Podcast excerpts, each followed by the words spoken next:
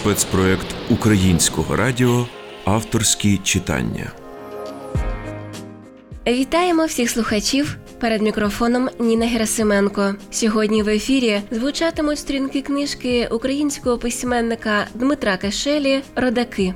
Події роману розгортаються в селі поблизу Мукачева. Його жителі взялися підкорити закони простору і вмістили у назвах кутків місцини, де бували колись на заробітках. А отже, дістали свої власні Палестину, Ватикан, Бразилію, Балкани, ну і Митрикові рідні небесі. Однак найбільшим дивом маленького Митрика є його мама Анна, бо вона вміє малювати слова. Її картинам властиво оживати, і коли це стається, слова починають пахнути. Слово любов, до прикладу, шепшиною, правда має смутні очі, а надія дуже ніжне слово, бо народилося з першої людської сльози. Історію мами Митрика слухаймо. Сторінки роману Родаки читає автор Дмитро Кишеля.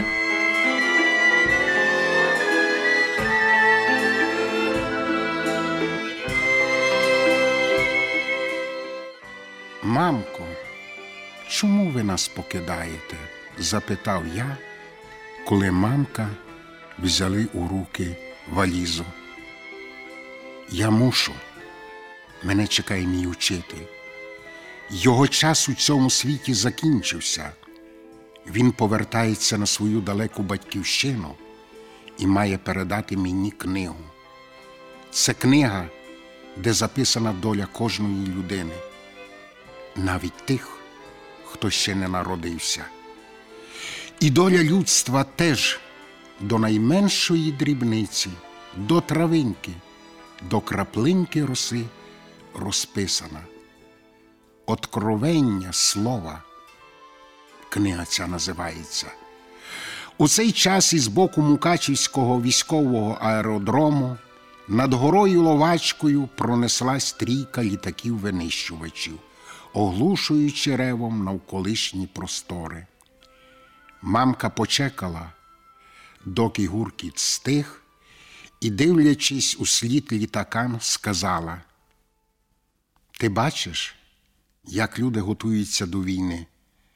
Прийде час, коли світ оволодіє такою зброєю, проти якої буде видітися людям.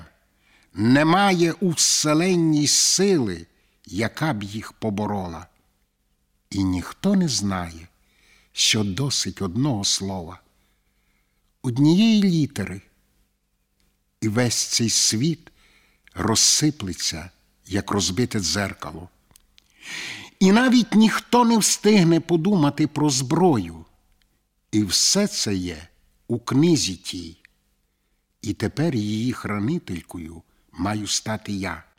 Аж до того часу, доки не з'явиться на цій землі володар, який правитиме за законами откровення слова.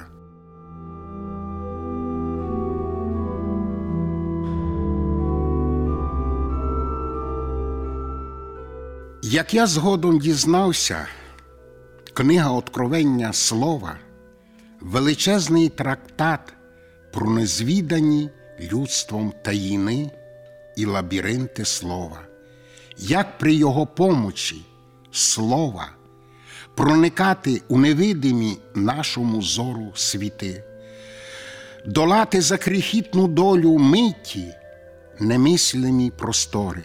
Лікувати вже безнадійне тіло і душу, досягати безмірної влади над людською свідомістю, а то й цілими народами, проникати у водні і земні глибини, викликати на розмову й одвертість звірів, птахів, рослини і дерева, і багато-багато такого, що іменується дуже мовчазним і впертим словом таїнство чи ще точніше провідіння.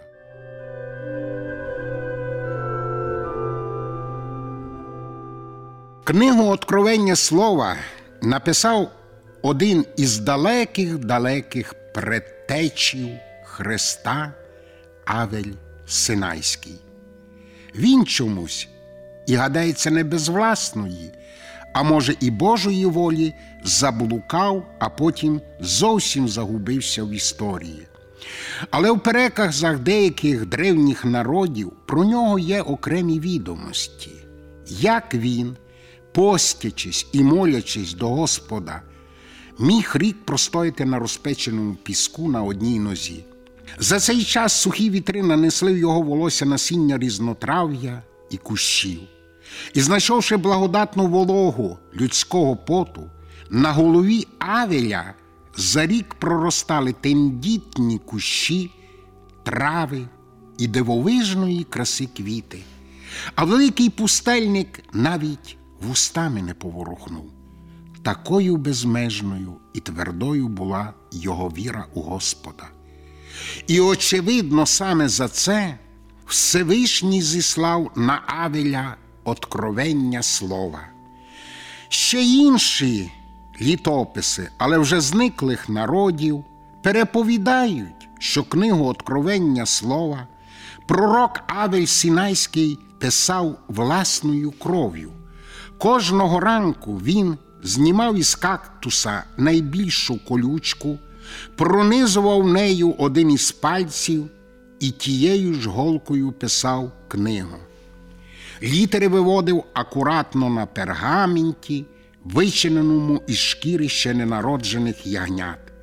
Але найцікавіше писав Авель откровення слова кожного дня, але тільки впродовж дуже короткого часу. От тої миті, коли над пустелею з'являвся перший промінь, і до тих пір, доки сонце повністю не викочувалося із-за обрію. Саме на цей проміжок часу розкривалися небеса, і звідти пророк предтеча чув голоси, які йому пристрасно диктували. Ще інші очевидці, пастухи, скотоводи, кочівники розповідали й таке, коли сходило сонце, його проміні, немов розпечені мечі, пронизували навскрізь Авеля. Із його тіла струменями била кров, напуваючи спраглу пустельну твердиню. Святий старець, знемагаючи від неймовірного болю, навіть не стогнав, а пристрасно писав палаючими неземним вогнем руками. А в цей час із небес, немов із розкритого велетенського вікна, одна за одною спливали сліпучо голубі кульки, в яких були закладені пророчі слова Творця. Над самою головою Авеля дивокульки розкривалися, вірніше лускали, розсипаючи навкруги дивовижно ніжну і дзвінку мелодію. Авель спраглими вустами ловив, немов краплі роси, живі слова і пристрасно записував їх на сторінках книги. А далі небеса, неначе океанські хвилі, змикалися і вмовкали. І тоді Авель знову брався до молитви. Робота над книгою Откровення слова тривала майже 200 повних календарних років за новим літочисленням. І весь цей період Авель Сінайський власною кров'ю писав трактат про священодійство слова. Як свідчать коментарі і хроніків часів Нерона, останнім словом, яке написав Авель в откровенні слова, було слово прощення. Саме цим словом закінчувалася книга, як і кожне людське життя. А ось починалася книга Откровення рідкісним і дивовижним словом любов. Саме словом любов починається кожна книга. Ним починається і кожне людське життя.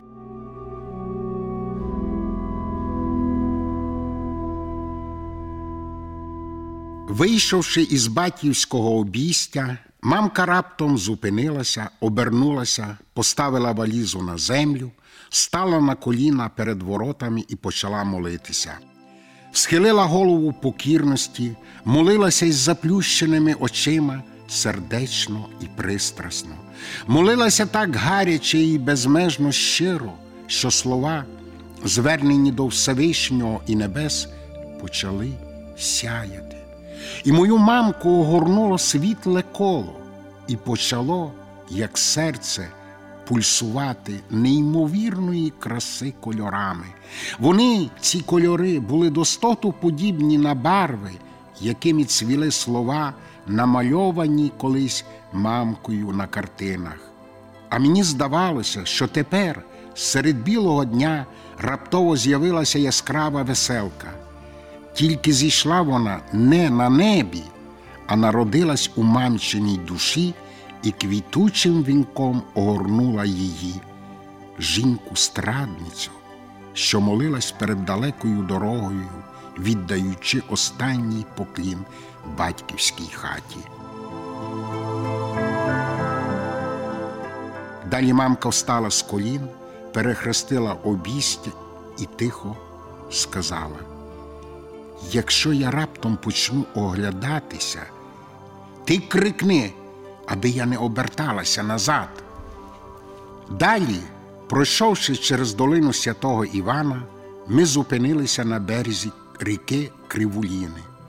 І тут я побачив великий білий білий човен, що наближався з боку монастиря.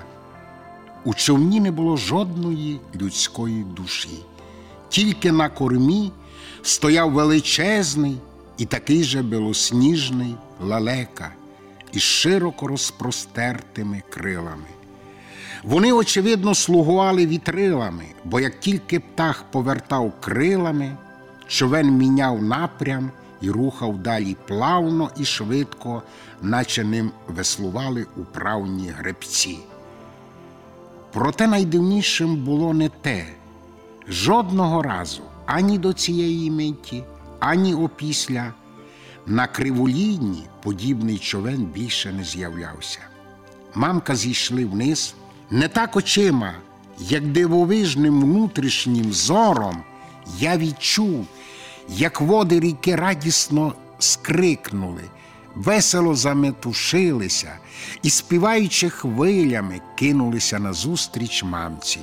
Мамка нагнулася, зачерила повні долоні вдячної води і, дивлячись, як підпливає човен, мовила мені. Ми не будемо довго прощатися. Прошу тебе тільки одне, коли я сяду в човен і попливу, знову добре дивися за мною. Якщо я спробую обернутися, дуже кричи, щоб я не робила цього, щоб я не оберталася.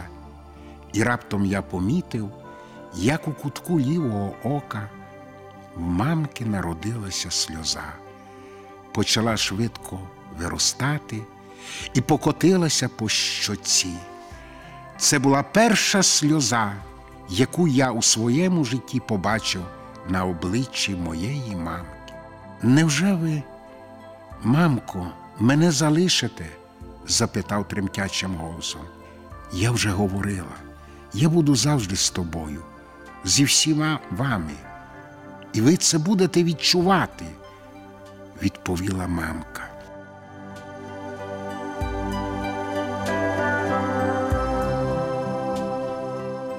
У цей час, м'яко торкнувшись носом берега, зупинився білий човен.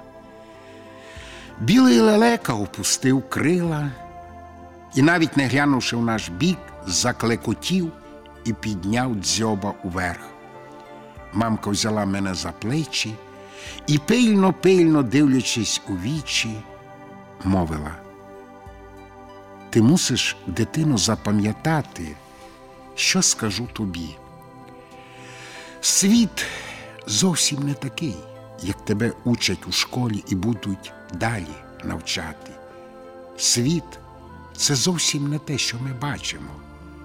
Він інакший, але одягнуті в одежі людського тіла ніколи не пізнаємо сутності світу і істину життя. Мамка поцілувала мене в чоло і тут же зійшла в човен. Лелека, жодного разу так і не повернувши голову у наш бік, підняв крила і човен сам по собі розвернувся. І так же плавно, як підплив, рушив униз по течії ріки. Мамка стояла на повен ріст на кормі, обличчям вперед, молитовно склавши руки до губ. Десь у глибині єства хтось кричав у мені, велів бігти берегом і молити мамку повернутись назад. Але я, наче зачарований, стояв, навіть не поворухнувшись, і ледь чутно шепочучи, не то питав, не то стверджував. Ти мене покидаєш, ти мене покидаєш назавжди, а білий білий човен із білим білим лелекою чим далі набирав розгін. І тут я побачив, як мамка, знемагаючи від якоїсь муки, помалу почала повертати голову назад. Не смійте оглядатися. раптом закричав я. Мамка застигла. А через хвилю всією постаттю, наче під дією страшної сили, знову почала обертатися. Не смійте, не смійте оглядатися, знову кричав я. І мамка знову завмерла. А далі знову її голова почала повертатися. І я знову і знову криком застерігав не оглядатися і не обертатися. Так тривало до тих пір, доки човен із кривуліни не випорхнув на стрімкі води ріки Латориці. Тут він помчав веселіше і набагато скоріше. І перед самим поворотом Латориці на село Старе Давидково білий лелека раптом змахнув крилами, і білий білий човен разом із мамкою і птахом знявся понад рікою і плавно поплив у надвечірні небеса. І я бачив, як звідти, вже із високих небес Господніх, мамка весь час намагалася озирнутись, аби хоч ще раз глянути на мене. Але я біг берегом і кричав у болючі небеса. Не смійте оглядатися, не смійте оглядатися, не смійте оглядатися. І тільки через багато-багато літ я збагнув, яка страшна сила намагалася змусити обернутись мою мамку у білому білому човні. Безмежна і ніколи не розгадана цим невдячним світом материнська любов. І от того мені дуже і дуже печально. І пливе, пливе у пам'яті білий човен по кривулінній ріці, як сльоза по материнській щоці.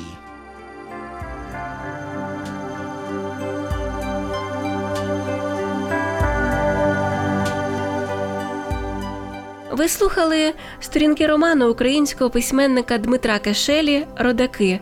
Читав автор. Над програмою працювали режисер Оксана Петрова, музичний редактор Вадим Царенко. Передачу підготувала Ніна Герасименко. Продовження авторських читань слухайте в понеділок о 19.30.